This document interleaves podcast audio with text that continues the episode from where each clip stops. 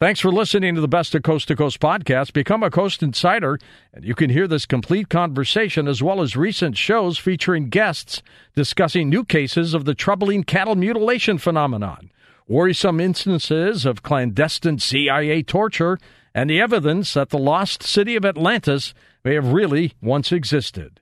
Check out these programs and many other fascinating episodes waiting for you in the Coast to Coast archive by heading over to coasttocoastam.com and signing up for Coast Insider. Now here's a highlight from Coast to Coast AM on iHeartRadio. And welcome back to Coast.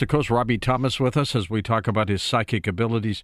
Robbie, have you ever seen a crime being committed before it happens? Yes.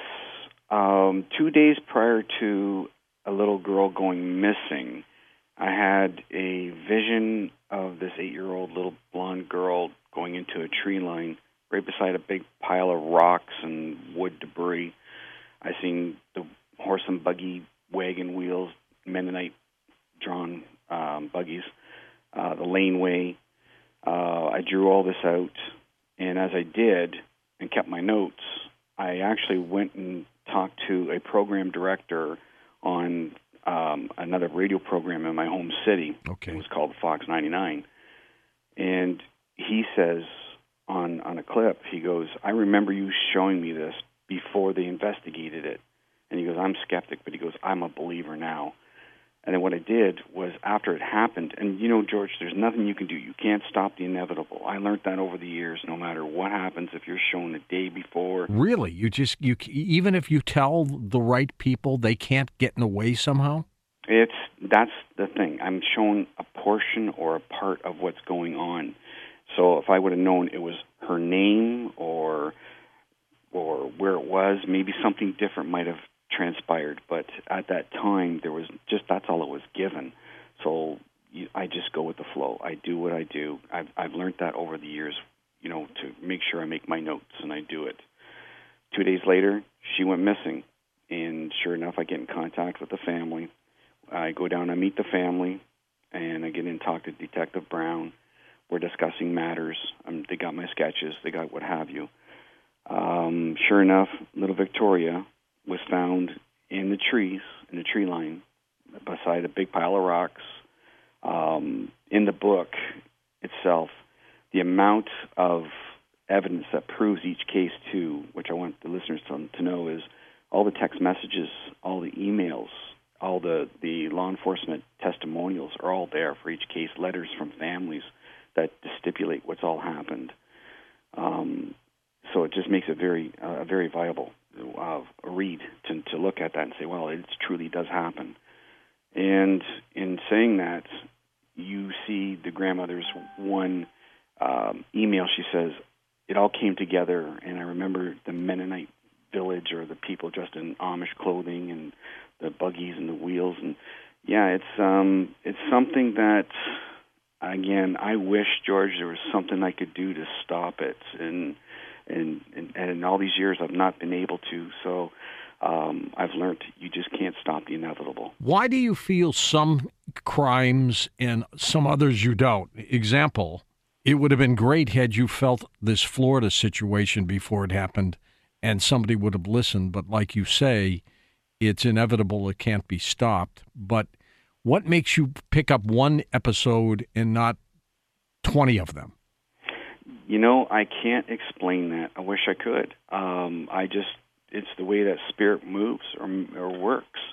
When I get called in on a case and they send me a photograph, and I'm looking at a 4-year-old little boy from Kentucky, and I'm in my home. I'm just looking on the screen, and then I'm channeling everything that's going on. I write down stadium lights, and I make the circles on the paper. And then I ask for more information. I get repeat offender of 2 boys. So I write that down, repeat offender, 2 boys. And then I write down flags that go in the ground for gas lines and men in orange vests and construction. Well, if he stood on the murderer's front porch, the construction was right in front of his house. And then the stadium lights, and I asked for a name. They give me John. So I put John. And if you look through the clearing of the tree line across the street, Papa John Stadium was right there. So this is the information I'm getting, and I'm gathering it. And then when there was a pull away, that pull away was the boy being murdered, and I felt that. And there was nothing, it was a void. There was absolutely nothing. And in the book, I don't hold back on language. It's very raw. It's just how I am. And when I explain it, I talk about I'm angry because there's nothing. There was absolutely nothing left. And then all of a sudden we channel back in. And as I'm getting channeled back in, I know that he's been murdered. So then I'm yelling it out loud. I said, give me his name. And he did. He gave me Cecil. And I write Cecil. And on the little descriptive little picture of, through a 4-year-old boy's eyes was the monster.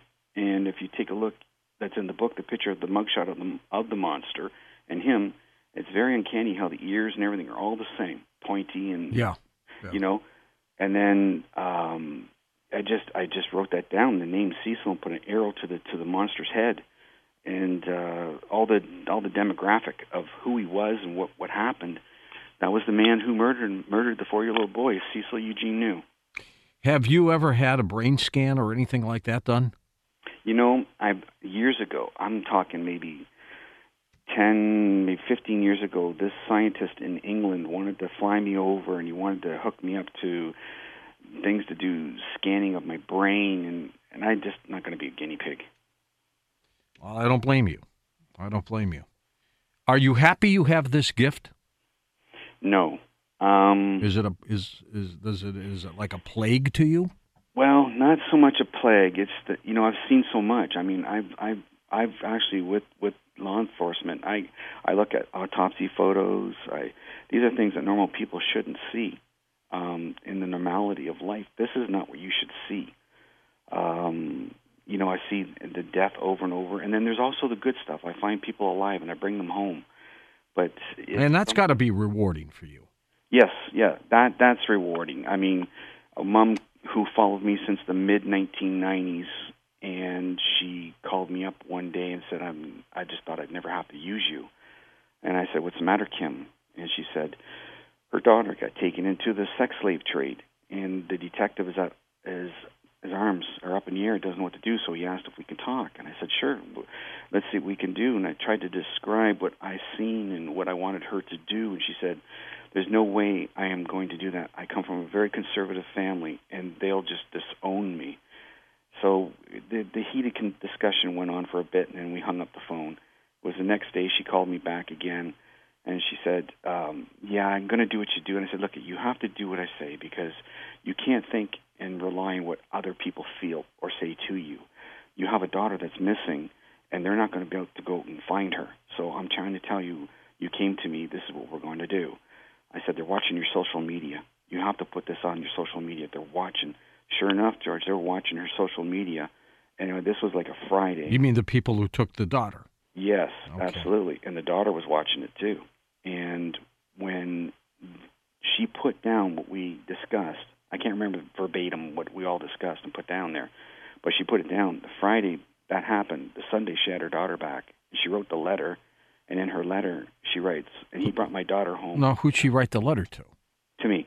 To you. She said, you can put this on your website, or you can put this in whatever I can use it for. Did police come and ask for help, or just the lady? Through her, the detective asked her to call me. I mean, this sounds like a huge criminal enterprise that you could bust up. Well, it's huge. Believe me, sex slave trade is huge. Human trafficking, same thing, right? Human trafficking, that's what it is. It's been going on in this country for a long time. It's probably happening by the thousands of people, I would guess. All over. I write in the book on social media. There's a chapter in the book, and I want all families out there to, if you can, you know, this book is a double-fold. It's information for the families, for your children, for you. It's to show you, you know, social media. There are monsters out there on social media today, and they're watching. Believe me, they're watching. So there's a whole chapter about social media in there and your child and what precautions to take. Listen to more Coast to Coast AM every weeknight at 1 a.m. Eastern and go to coasttocoastam.com for more.